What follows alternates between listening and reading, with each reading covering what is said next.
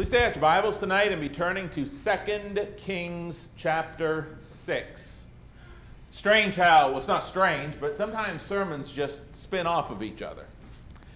In this morning's sermon, we mentioned the servant of Elisha with the spiritual eye problem, the uh, spiritual optometry, optometry problem, as it were, in 2 Kings chapter 6. And as you recall, once again, as we discussed this morning, King of Syria was making war against the king of Israel. Every time the king of Syria would go somewhere and camp out, king of Israel knew where he was. Knew where he was because of Elisha, God's servant, who knew where the king of Syria was. So the king of Syria gets sick and tired of this and basically says, Hey, who's giving away our location? My terms, not what the Bible says. There in 2 Kings 6. And uh, he finds out it's Elisha. So he says, okay, we need to find out where Elisha is. So he finds out where Elisha is in the, in the city of Dothan. And I want to begin with a text that we talked about this morning, but I want to go a little further because there's a point I want to make tonight from this text. 2 Kings 6 14. Therefore, he, that is the king of Syria, sent horses and chariots and a great army there, and they came by night and surrounded the city. When the servant of the man of God arose early and went out, there was an army surrounding the city with horses and chariots. And his servant said to him, Alas, my master, what shall we do? So he answered, Do not fear. For those who are with us are more than those who are with them. And Elisha prayed and said, Lord, I pray, open his eyes that he may see. Elisha prays that his servant will get his eyes opened by God so that the servant can see what Elisha sees. Why Elisha had all this peace and calm. He understood, he saw clearly.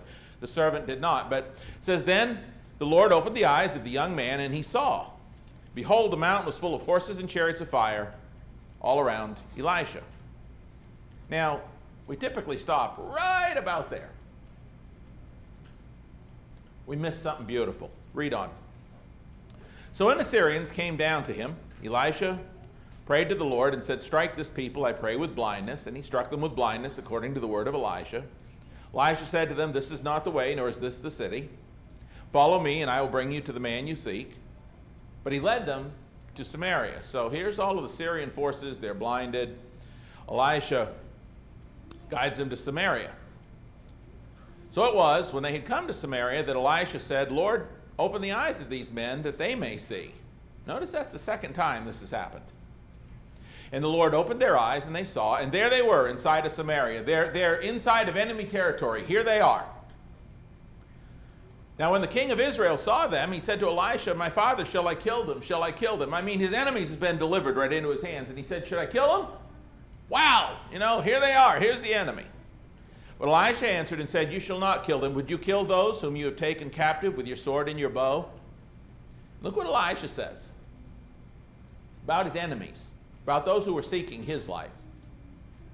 Set food and water before them, that they may eat and drink and go to their master. Wow.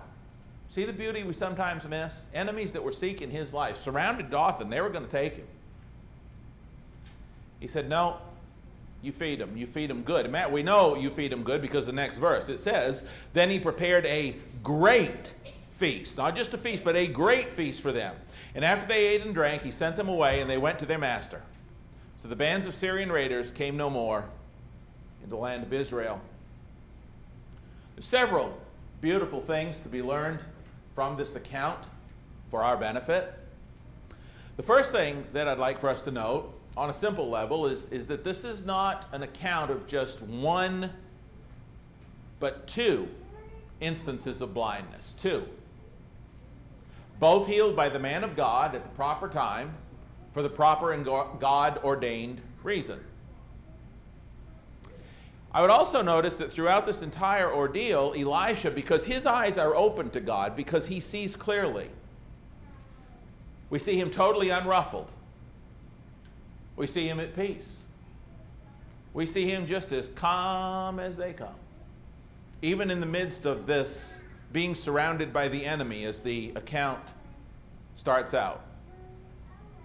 The second thing that I'd like for us to see and really focus on with most of this lesson, or at least a good portion of it, is how this account right here encapsulates one of the greatest problems of God's servants in every generation. It encapsulates one of the biggest, most widespread problems of God's servants in any and every generation, including ours. All contained right here in this one account. And that is this the need to have our eyes opened so that we see things from a more godly and spiritual perspective than from our customary human physical perspective. That is a need of God's people in every generation. Brethren, we as human beings, you know, there are certain animals that are born blind. They can't see for a while when they're, when they're very tiny, okay? We are, as humans, born blind. No less than the boy in John 9. Not on a physical level when we are physically born, but on a spiritual level when we are born again into Christ. How many of you, since you were born again into Christ, your newborn baby in Christ, have had your eyes open to some things, right? We all have, right? We're born into Christ pretty much blind to a lot of the things that we later see. We're born blind on a spiritual level to a lot of different things. Have you ever stopped and thought about what Jesus said in light of what I just said in Matthew 28 19 and 20. He said, Go therefore and make disciples of all the nations, baptizing them in the name of the Father and of the Son and of the Holy Spirit. Watch this. Teaching them to observe. Teach, what do you do when you observe something? You see it, right? Teaching them to see. We're pretty much born blind when it comes to a lot of God's teaching. That's why, after we become Christians, after we're baptized into Christ, we need to keep learning. That's why he said, Go and make disciples, baptizing them in the name of the Father and Son and the Holy Spirit, teaching them to observe. Teaching them, getting them to see, getting them to observe all things that I have commanded you. And lo, I am with you always, even to the end of the age. Again, as we talked about this morning in a little different context. In Matthew 28, verses 19 and 20, where it says, teaching them to observe all things, the primary meaning of that original Greek word observe, teaching them to observe, it means to keep or to guard. However, one of its secondary meanings is to intensely see something as it truly is intensely see it as it really is. We as disciples are to be taught after our baptism to see things. Now, and, and guard them and keep them and, and observe them in the sense of, of carrying out what he said, obviously. That is the primary meaning. Do you know how widespread? Seems like the same approach I used this morning on a different subject. Do you know how widespread this idea of our blindness is in the scriptures? It's everywhere. I want to first consider how biblically prominent and widespread this spiritual blindness problem is and always has been for the people of God. First off, as I said, we have it encapsulated here in 2 Kings chapter 6. What about some other well-known Old Testament passages that show us that we just don't see things the way God does, that we're, that we're spiritually blind? Well, we're very familiar with the one in 1 Samuel chapter 16, verses 6 and 7. You remember surely that the sons of Jesse would pass before Samuel the prophet. So it was when they came, he looked at Eliab and said, Surely the Lord's anointed is before him. When, when Samuel was getting ready to anoint the next king, and the sons of Jesse walked before him. Here's Eliab, and he's thinking, wow, this guy's got to be, he's got to be the one. But God said no. In the very next verse, in 1 Samuel 16 7, the Lord said to Samuel, Do not look at his appearance or at the height of his stature, because I have refused him. Maybe uh, we get the idea as we read that text that, that when Samuel saw him, he thought, Wow, you know, this guy is huge. What a king he'd make. I mean, that's the imp- impression we get from God's answer when, when God said, Don't look at his appearance, don't look at how tall he is because I have refused him. For the Lord does not see as man sees, for man looks at the outward appearance, but God looks at the heart. We are so often so blind to the truth, and we need our eyes examined. We need our eyes opened.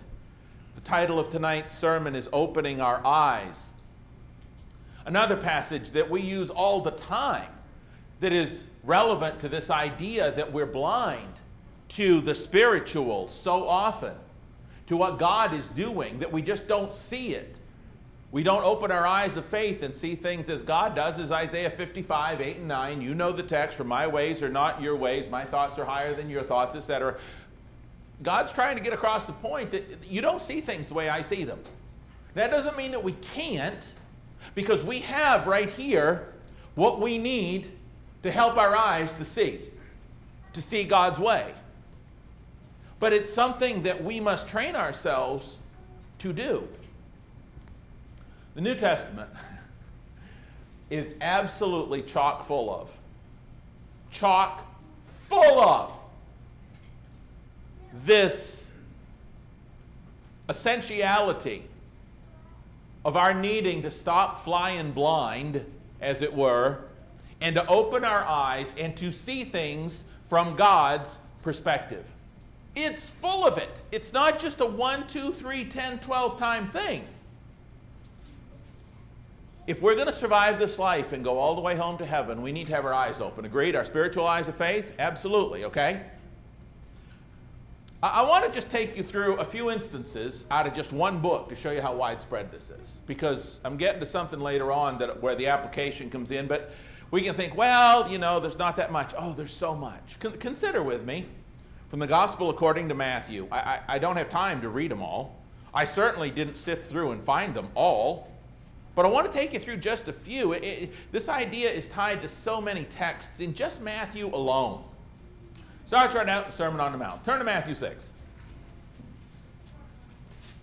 In Matthew chapter 6, verses 1 through 6, what we see is that how men see the performance of their benevolence efforts and how God sees them are two totally different things. Matthew 6, 1 through 6. The same is true with prayer. Verses, excuse me, the same is true with prayer. Verses 7 through 13. We're not, we, we don't see prayer the way God sees it, generally speaking. The way men see their fasting is the way compared to the way God sees it? Two totally different things, verses 16 through 18. The same with the priorities that we spend our time and efforts pursuing, verses 19 through 34. We just don't see it the way God sees it. We're spiritually blind so often, and, and Jesus is trying on the, in the Sermon on the Mount to give us, you know, those little charts at the optometrist's office? That's what Jesus is trying to give us is, is a spiritual optometry test to, to see that we need to see things from his perspective because ours is, is not his. And, and we need to do this. We're so blind in so many ways. And, and I'm just getting warmed up. Then Jesus, in Matthew chapter 7, gets into one of the worst cases of spiritual blindness on the planet. And notice the very specific eye or spiritual vision problems and applications he mentions in this text. He's talking straight on about the eyes. Matthew 7, verses 1 through 5. Very familiar text. Judge not that you be not judged, for with what judgment you use, for with what judgment you judge, you will be judged, and with the measure you use, it will be measured back to you. And why do you look at the speck in your brother's eyes and do not consider the plank in your own eye? Or how can you say to your brother, Let me remove the speck from your eye, and look, a plank is in your own? Hypocrite, first remove the plank from your own eye, then you will see clearly to remove the speck from your brother's eye. Jesus starts it out, first recorded sermon that we ever have of his, Sermon on the Mount very early on in his ministry. And one of the major things he focuses on, chapter 6, is how men see prayer and fasting and all those things and how God sees it. And then he gets into chapter 7. What's he talking about again? Your eye problem. You got an eye problem. Of course, we in our generation would never have the problem they had, would we? We'd never have a second standard for somebody else other from ourselves, would we? We would never tend to focus on somebody else's mistakes and errors when we're doing the same exact thing and tell them how wrong they are and try to fix their problem when we're twice as bad at it as we'd never do that, would we?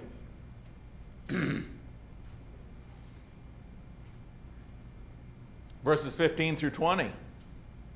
Beware of false prophets who come to you in sheep's clothing, but inwardly they are ravenous wolves. You'll know them by their fruits.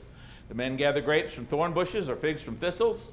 Even so, every good tree bears good fruit, but a bad tree bears bad fruit. Good tree cannot bear bad fruit, nor can a bad tree bear good fruit. Therefore, verse 20, by their fruits you will know them. Notice what he says in verse 15. They come to you in sheep's clothing, but inwardly they are ravenous wolves. What's he trying to get across? You need to see them for what they are. You're not seeing them. They're coming to you in sheep's clothing. They look like a sheep. They, they act like a sheep. They bleat like a sheep, but they ain't sheep. And you need to learn to see through the disguise, is, is the point he's making. Once again, what is it? It's an eye problem. That's, that's the issue. That's what's going on. Chapter 9. Just, just look at these. One, one, one gospel account. I got to go through these. Chapter 9, verses 1 through 8. While the spiritually blind scribes saw nothing more than a blasphemer, the crowds saw the marvelous power to glorify God for. In that same chapter, chapter 9, verses 9 through 13, while the spiritually blind Pharisees looked at those sinners that Jesus was eating with and they just saw they saw dirty people they saw sinful people that were below them. They saw the, the dregs of society. They saw the, the scum of the earth and thought oh why is your master eating with such people that aren't even worthy of our time that we can't even that's what they saw. You know what jesus saw Jesus saw lost souls worth not only spending time for, but spilling blood for. He had a totally different perspective. But they were blind to this, and these were religious leaders. In Matthew chapter 11, and keep flipping through these because some of these we're to, some of these are actually to stop and, and read a little bit more in depth. But in Matthew chapter 11, verses 2 through 15, we have two huge spiritual vision problems. Number one, Matthew 11, 2 through 15. John the Baptist, life hasn't gone the way he thought it ought to. He's in jail. He's done nothing but preach truth, and here he is in jail. And so, what does he say? He sends these two disciples, and they say in verse 2, verse 3, Are you the coming one, or do we look for another? See, he had lost sight of who Jesus was. His struggles, his troubles, his his being overwhelmed a little maybe with discouragement like, like Elijah was, as we've talked about recently. He's in this terrible predicament. He's kind of lost sight. He's the one who said, Behold the Lamb of God who takes away the sins of the world. But now that life ain't going quite the way he thought it ought to, he sent to, Are you really him or should we should we look for someone else? He needed to see that Jesus was still the one. You ever been in a bad way in your life? You ever been in a struggle and, and you just kind of wonder a little bit and Satan makes you doubt a little bit and, and you need to see Jesus more clearly? Most of us have probably been there. That's where John is. And then, in the second case of, of spiritual blindness that we have, or at least really bad spiritual eyesight, is Jesus asked the people, He said, Who did you go out there to see? Man dressed in fine clothes, they stay in the city. And, and what, did, what did you go out to see? And he asked him a couple times. He said, I'm going to tell you what you saw because you, did, you don't understand what you saw. You didn't see it the way God sees it. I'll, I'll tell you, you saw a prophet and more than a prophet. Nobody born of women greater than John the Baptist. That's, that's who you saw. You just didn't have the eyes to see that's who you saw. So he clarifies it for him. In Matthew chapter 16, Why so many? Why so many illustrations, Doug? Couldn't you get by with three or four? Yeah, I could have gotten by with three or four, but we got to understand. I hope the next time you open your Bible, wherever you read in the Gospels, that you understand that, or, or anywhere else the Bible, this is a big problem. We just don't see things the way God. Uh, there's so much blindness. In, in Matthew chapter 16, verses 13 through 15, when Jesus came into the region of Caesarea Philippi, he asked his disciples, saying, "Who do men say that I, the Son of Man, am?" So they said, some say John the Baptist, some Elijah, and others Jeremiah or one of the prophets. Was he any one of those four groups? He was way beyond that. He's God in the flesh. But every, nobody saw him that way. He said, who, who are the crowds? You're here in the crowds. Who do they say I am? Elijah? Really? Just a human? Elijah? Jeremiah? One of the prophets? No. And, and then he comes and he says, But who do you say that I am? Eh, please tell me. It's almost like Jesus plead, Please tell me that you can at least see me for who I am. Who do you say that I am? And, and Peter speaks up, and Peter saw. Peter didn't see real clear, but Peter had a little bit more insight. It's like when the, the optometrists, they rearrange those. Which do you see better with now? Click, this one or this one, right? Peter's vision's a little clearer than theirs. We Turn to Matthew 18 first five verses, and the disciples had trouble. They're trying to figure out who was the greatest the kingdom. They couldn't see who was the greatest the kingdom. Jesus straightened them out, didn't he? He said, took a little child, and he says in verse 4 whoever humbles himself as this little child is the greatest in the kingdom. Matter of fact, then he goes down and does some real, I mean, we can't miss the point, some real clear teaching about the eye when he says in verse 9 of Matthew 18, if your eye causes you to sin, pluck it out and cast it from you. It's better for you to enter into life with one eye rather than having two eyes to be cast into hellfire. If your eyes are causing you to sin and not see things God's way, you'd be better off to start all over again. You don't want to you don't want to have this bad vision problem as it were cause you to go to hell. Just just look down through the rest of this chapter by itself. In verses 12 through 14, the people didn't understand what a lost soul was worth. Jesus is trying to get them to see more clearly. This is what it's worth. In verses 15 through 17, the, the people didn't see the spiritual, how they should handle conflict. We still struggle with this today to go to our brother. In 21 through 25, uh, 21 through 35, the people did not understand. They did not see how important forgiveness was. That, that once you've been forgiven, you need to forgive. And we've talked about that in lessons. They didn't see. Do you begin to see just how prominent and widespread, what a widescreen view this is in the New Testament of a vision problem where we have to see things spiritually through the eyes of God. In, in, Matthew chapter 20, verses 29 through 34, Jesus is on his way to the cross, and there's two blind beggars there. One of them's Bartimaeus, we're told. And a whole crowd tries to shut these guys up because you know what the crowd saw? The crowd saw two worthless, wastes of, of, of human airspace that we're not worth Jesus' time. Shut up, sit down. He doesn't have time for you. That's what they saw. Isn't that what they saw? Yeah. What did Jesus see? I'll tell you what Jesus saw, and I've told you many times, this is one of the biggest deals to me in Scripture. I'll tell you what Jesus saw. Jesus is on the way to the cross. Jesus is heading up to Jerusalem for that final mission, that mission that's been in place since before the foundation of the world. And what Jesus saw was somebody worth stopping for. That's what Jesus saw. They saw worthlessness. Jesus saw somebody looking at that same person. He saw that person, those two men actually, through the eyes of God. He saw somebody worth stopping the whole procession of disciples for the crowd, all of it. God help us to see through his eyes. And if you read Matthew 23, you will find it was simply spiritual blindness and nothing more or less that was going to keep those who failed to correct it out of heaven forever.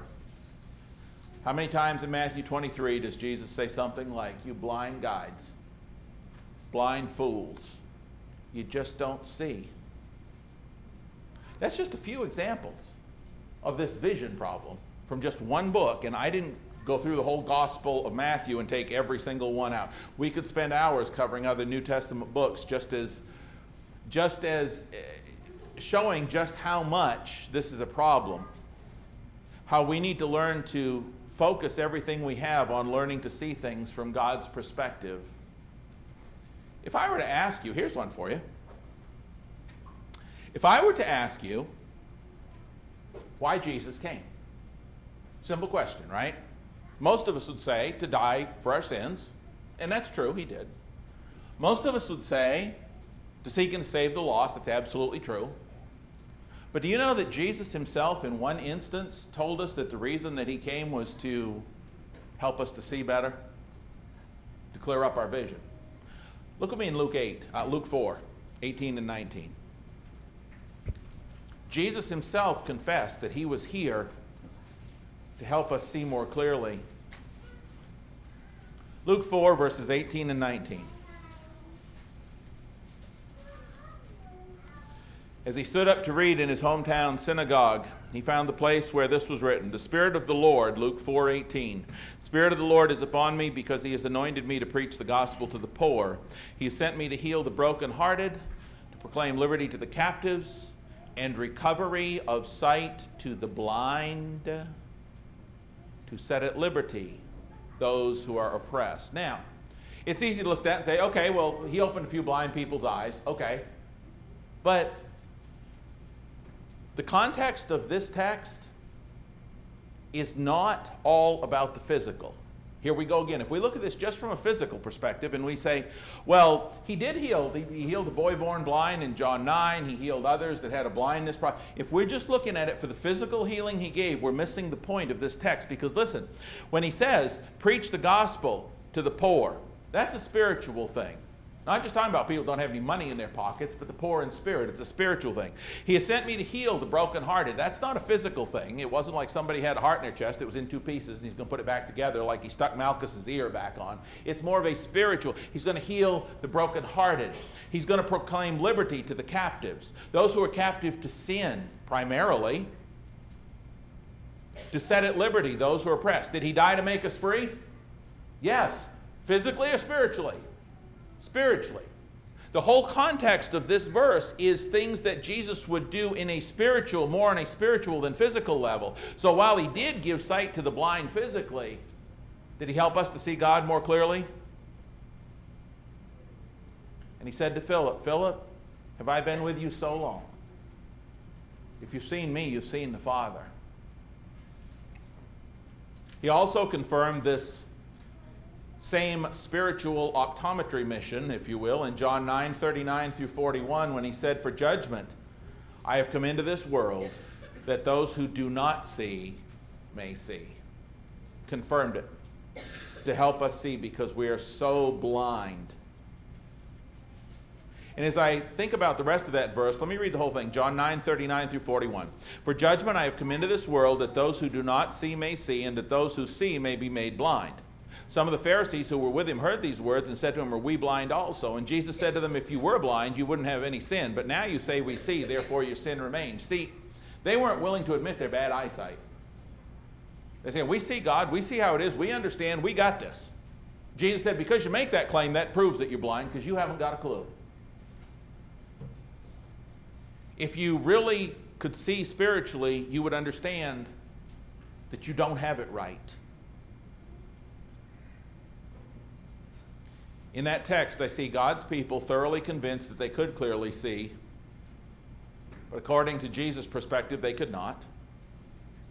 I also see God's only begotten Son who would give up the glories of heaven all to come and to open our eyes to God's perspective. That's what he came to do. And both of those things should impress upon us just how important it is to look at things through God's eyes. God Please open our eyes. And while this, this spiritual vision test has to be a lifelong thing, and while that's true, I just wanted to point out the, the vital importance and, and, and show how this just absolutely flows through the scriptures, this need for us to see better. And so, the third point, the application stage that I want to get to tonight is this Do we see things clearly? For example, let me give you four. What do you see when you look at the world around you internationally? What do you see? Whether we're talking about ISIS and the Taliban in Afghanistan, whether we're talking about human rights violations in China and other places, or even while we're looking at the defiance of God as evidenced in some of our own countries, laws, and national leadership, what do we see? Think about it. What do we see? Do we see cause for alarm? Do we see cause for concern? Do we see cause to doubt God? Because I'm going to tell you what we ought to see. I'm going to show you from God's Word what we need to see. Because if we see any of those three things, we need a biblical vision correction. And I'm going to, let's turn to the, the spiritual eye chart known as Psalm 2. We got a lot of spiritual eye charts in here. Turn to Psalm 2. I'll tell you what we ought to see. When we think of those very things, what ought we to see? Here it is. Clear our vision. Psalm 2, 1 through 6. Why do the nations rage and the people plot a vain thing? The kings of the earth set themselves, the rulers take counsel together against the Lord and against his anointed, us, saying, Let us break their bonds in pieces and cast away their cords from us. A lot of people in America saying that today. He who sits in the heavens, God, is he concerned? Is he afraid? Is he worried? No, he's too busy laughing. He who sits in the heavens shall laugh, the Lord shall hold them in derision. Then he shall speak to them in his wrath and distress them in his deep displeasure. Yet I have set my king on my holy hill of Zion. Verses 10 and 12. Now therefore be wise, O kings, be instructed, you judges of the earth. Serve the Lord with fear and rejoice with trembling. Kiss the Son, lest he be angry and you perish in the way, when his wrath is kindled but a little. Blessed are all those who put their trust in him. As we look at world events, rather than be consumed with worry, concern, and fear, you know what we need to do? We need to put this set of glasses on right here and understand God's still in control. They're not going to unseat him as king. They're not going to kick him off his throne. They're not going to overrule him, and they're not going to go before some judge in some court somewhere and convict God of sin. God says, I got, and, they need to, as it says in verse 12, kiss the Son lest he be angry when his wrath is kindled but a little. Do you understand how little God's got to be angry in order to deal with this and just, just take care of the whole thing? How small a wrath of God has to, just when his wrath is kindled just a little. So when we look at these things, if we've got on our spiritual glasses, what we need to see, walking by faith, is that God is simply, very mercifully, on a level we can't understand mercy, God is simply allowing them time to turn. He's allowing them time to learn to kiss the Son. In other words, He's allowing them time to find Jesus. His mercy is over. And that's what we ought to see. Could God stop the hostilities like that? Could He? Why doesn't He? Because the Lord is merciful and compassionate, slow to anger, and abounding in loving kindness. And that's what we need to see. And seeing that, our ongoing mission should be more clear than ever before us as well, as we see in verse 12, the last line Blessed are all those who put their trust in Him. In spite of all of those things going on, rather than, than see them through the eyes of care and concern, I need to just trust God. Do what God told me to do. Will I be okay if I do that? God says it will. Blessed, happy. That's what the word means, are those who trust in Him. Number two, speaking of seeing things through the eyes of God, very briefly mention this one because we're covering it so thoroughly in the book of James. We have a skewed view of our trials sometimes. People will ask, well, what did I do wrong that I'm in this situation? Or is God punishing me? Or some of those sorts of things. And what we need to understand, we do from the book of James, is that our trials, we need to rejoice. James chapter 1, verses 2 and 3. Consider it all joy, my brethren, when you encounter various trials, knowing that the testing of your faith produces perseverance. We need to let perseverance have its perfect work. In that class, we talked about how we are refined as through fire, like silver. Peter talked about the refining of gold. God, with our trials, is refining us for heaven, getting out the impurities of pride and self reliance. We need to see our trials that way, and we've talked about that at length, so I won't spend a lot of time with that. Number three, there's another issue that we talk about a lot, and that is the lost.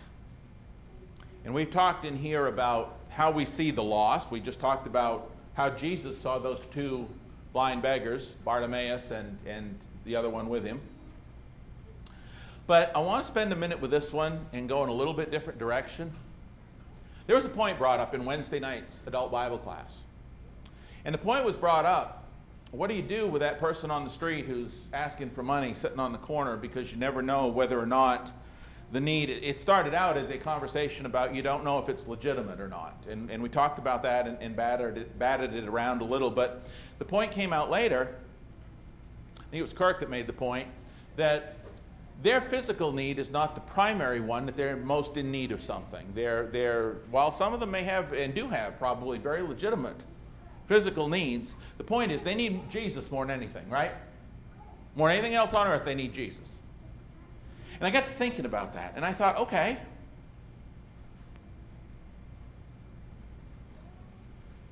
So, what about this? If their biggest need is Jesus, and it is, besides their physical needs, why don't we, as a people, go out here on this track track and pick out something generic, not something about women's roles in the church or eldership or those things, but something like, could God really save even me? Something a little more fitting. And take five or ten of those tracts. If we are somebody who gives, gives money to folks when they need it and we see them on the street and we, we even think we might do that, why not take some of those tracts like that, put on the back of it, Charter Hills Church Christ just so they have a point of contact. And I realize they don't all have nice cars and smartphones and laptops, and I, I understand that. But you know, a lot of those people do have cell phones, or at least access to somebody does. So why don't we feed their bellies? Yes. Why don't we feed the bigger need? I'm telling you what, we got drawers full of tracts. don't we? We got drawers full of tracts. And, and, and you say, well, that, what good's that going to do? They're, they're going to have that thrown into the garbage before I leave the red light. Well, maybe they are. Wonder how many of them have sat around here for years, amounting to about the same thing as being at the bottom of a garbage can because nobody's used them. Would it help them to see Jesus? And, and I got to thinking about this, and the text I wanted to turn you to is, is Acts chapter 3. Yes, I have an actual support text. Acts chapter 3. I'm going to read fast because it's 10 verses. Acts chapter 3. Here we go. Speed read. Verses 1 through 10. Peter and John went up together to the temple at the hour of prayer, the ninth hour, and a certain man, lame from his mother's womb, was carried, whom they laid daily at the gate of the temple, which is called Beautiful, to ask alms from those who entered the temple. He's a beggar. They set him there so that he could beg who, seeing Peter and John about to go into the temple, asked for alms. He was looking for money. And fixing his eyes on him, verse 4, with John, Peter said, Look at us. So the man gave them his attention, expecting to receive something from them. Then Peter said, Silver and gold I do not have, but what I do have, I give you. In the name of Jesus Christ of Nazareth, rise up and walk. And he took him by the right hand, and he lifted him up. Immediately his feet and his ankle bones received strength. So he, leaping up, stood and walked and entered the temple with them, walking, leaping, praising God. And all the people saw him walking and praising God. And they knew that it was he who used to set begging alms at the beautiful gate of the temple. And they were filled with wonder and amazement at what had happened to him. I understand we can't heal miracles, can't do miracles and heal people. I get that. But can we make a difference in somebody's life by telling them about Jesus? Can we do that? And if that one person says, I, I got to check into this more, they're, they're so down and they're so desperate and they're looking for, yes, money to fill their bellies, but they're looking for Jesus. If we could somehow connect them to Jesus and they, in turn, listen, who would be better to reach some of the homeless population in Tulsa than the homeless population in Tulsa? Does that make sense? What if one or two of those people actually sought out and obeyed the gospel, could they make a difference within that community? Sure. That's why we train missionaries in foreign countries that are native to the land to go to their own native people and because they have more impact. They know what's going on in that circle. We can do that. Yes, we can take care of their physical need. I'm not saying don't take care of their physical need, but if we're going to give them five bucks or we're going to go into the McDonald's on the corner and buy them a, a Big Mac and a whatever it is that we're going to buy them and bring it out and feed it to them, can we put a tract in the bag? Can't if we don't take some with us. We need to see them through the eyes of God and that their biggest need is Jesus. Finally and fourthly, what about our relational vision? Do we typically see our relationships the way God does? For example, what do we typically see when somebody chooses to criticize us, reject us, ridicule us, falsely accuse us? As, as human beings, you know what we see, right? We typically see somebody to strike back at. That's what we typically see. That's why the world's in the mess it's in in a lot of ways. But Jesus Christ came to this earth to help us to see those people that berate us or, or whatever, are hostile toward us in whatever, whatever measure that takes, whatever medium that takes, Jesus came to help us to see those people differently. He came to clear up our vision. He came to show us that number one, to see that whole situation not as a cause for resentment, but as a cause for rejoicing. Did you know that? Do we do that? Or do we just get angry when somebody has something to say about us that isn't true, or, or they bait us, or they reject us, or they revile us? What do we do? Do we see through the world's eyes as some reason to resent that person? Because that ain't the way Jesus sees it. The way Jesus sees it is a cause for rejoicing. Luke chapter 6, verses 22 and 23. Secondly, do we see that person as a foe or an enemy to be vanquished and overcome? Or as a soul or a brother to be loved, blessed, served, and prayed for, because that's how Jesus came to teach us to see that person. Matthew 5, 43 through 48, and 2 Thessalonians, 2 Thessalonians 3.15. As an outgrowth of both of those things, you know what we should see it when somebody verbally comes after us for whatever reason, especially our Christian. You know what we ought to see that as?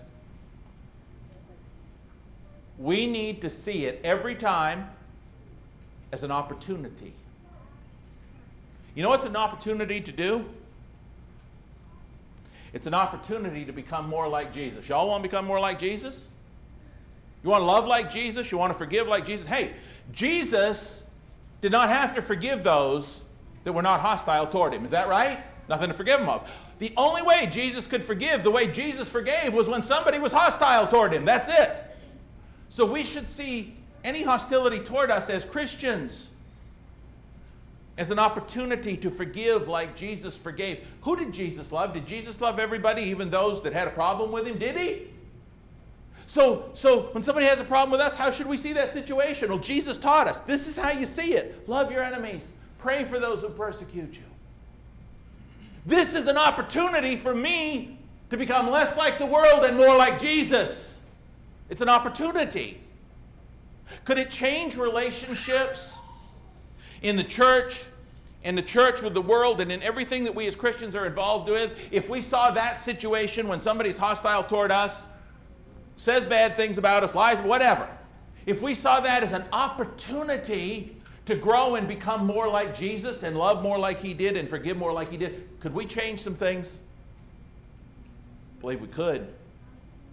We need to see through the eyes of God. What exactly can such godly and Christ like love and forgiveness eventually accomplish if we, if we see that as an opportunity to love and forgive, to learn to love like Jesus loved, even those that didn't love him? If we, if we see those things as an opportunity to forgive, even those people that have had a problem with us, if we see those as opportunities, what, what can that accomplish? What on earth could that accomplish? I'm going to tell you what it could accomplish. It's the reason I read at the very beginning of this sermon more of 2 Kings 5 than we typically do. Remember what happened when the enemy was taken before the king? They'd been blinded, they were led into Samaria. The man of God brought them in. The king says, You want me to kill them? Elisha said, No. I don't want you to kill your enemy. I want you to feed your enemy. I want you to feed your enemy. Put your swords away and get out your spoons and your pots. I want you to feed your enemy. And once you fed your enemy, I want you to send your enemy home with their bellies full. That's what I want you to do. And do you remember what happened? Remember what it said at the very end of what I read early on? It said, And the king of Syria no longer raided. Remember those raids where that little girl was taken, we talked about last week, where the, the Syrians would raid over the border when they were fighting Egypt and they'd take captives and slaves? We talked about that just last. Those stopped. Why did they stop? They stopped because the man of God said, Hey, we got to see these enemies as somebody to be fed. We have got to show them the love of God. And if we show them the love of God, the hostility will stop.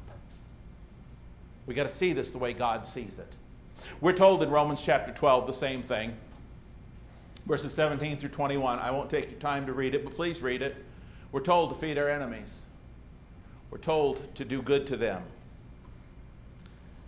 Brethren, as we close tonight, from tonight forward, we need to never fail to remember that we must continually examine our spiritual vision praying that God will open our eyes, letting God open our eyes to see things the way He does every day that we live, because that is the only way that we will see our way clear all the way up the straight and narrow home. We've got to be able to see. Listen, if we're going to follow, did Jesus say, Follow me? Yes. If we're going to follow Jesus, we got to see where he's going, right? We got to see Jesus, right? Yeah? We can't do this blindfolded. We can't do this looking at things through a human perspective. So, brethren, whether it's what's going on in the international news around us, whether it's the trials we're facing, whether it's the lost people around us, or whether it's somebody who has had a problem with us, whatever it is, we need to understand that every single soul on this planet by itself is priceless. Jesus died for us all. And no matter what we see in the world around us, if we're looking at it through the eyes of God, God's still in control. Change your life. Let us make sure that we open our eyes so that we don't lose sight of what's important. We don't lose sight of what's really going on. When we see the hills around us encamped upon by the enemy and we feel so outnumbered and rejected. Let us be like Elisha and truly open our eyes and understand that he who is within us is greater than he who is in the world. Let us see things through God's eyes. Tonight, if you're here, you've never obeyed the gospel. You know, some people in the world say, well, baptism doesn't do anything. Baptism is this, baptism. Hey, God said it's essential. Baptism now saves you. 1 Peter 3.21. Now, if we're going to see it through the eyes of God, we got to understand that it's essential. We got to understand it's where our forgive, sins are forgiven. We got to understand that it's not a not a work, but it is an act of faith in God who raised him from the dead. Colossians chapter 2. If you've never done that, you need to, or if you need the prayers for the church to open your eyes. If you need the prayers of the church because maybe you haven't been seeing things the way you ought to, maybe you've responded in a situation in a way you shouldn't, and whatever the case may be, if you need your eyes open tonight or you need to become one of God's children, please come right now as we stand and sing.